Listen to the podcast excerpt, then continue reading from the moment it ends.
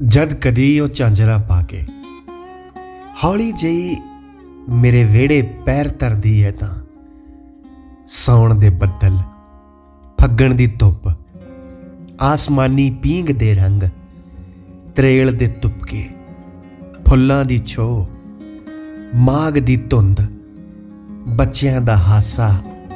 ਆਕਾਸ਼ ਗੰਗਾ ਦਾ ਪ੍ਰਕਾਸ਼, ਹਵਾ ਦੇ ਬੋਲ, ਤਾਲੂ ਦਾ ਅੰਮ੍ਰਿਤ ਤੇ ਚਿਰਾਂ ਤੋਂ ਵੱਜਦਾ ਅਨਹਦ ਨਾਦ ਕਿੰਨਾ ਕੁਝ ਘੇਰਾਉਂਦਾ ਹੈ ਮੇਰੇ ਮਨ ਦੇ ਵੇੜੇ ਜਿੰਨਾ ਚ ਮੈਂ ਲੱਭਦਾ ਹਾਂ ਅੱਜ ਵੀ ਆਪਣੇ ਰਿਸ਼ਤੇ ਦਾ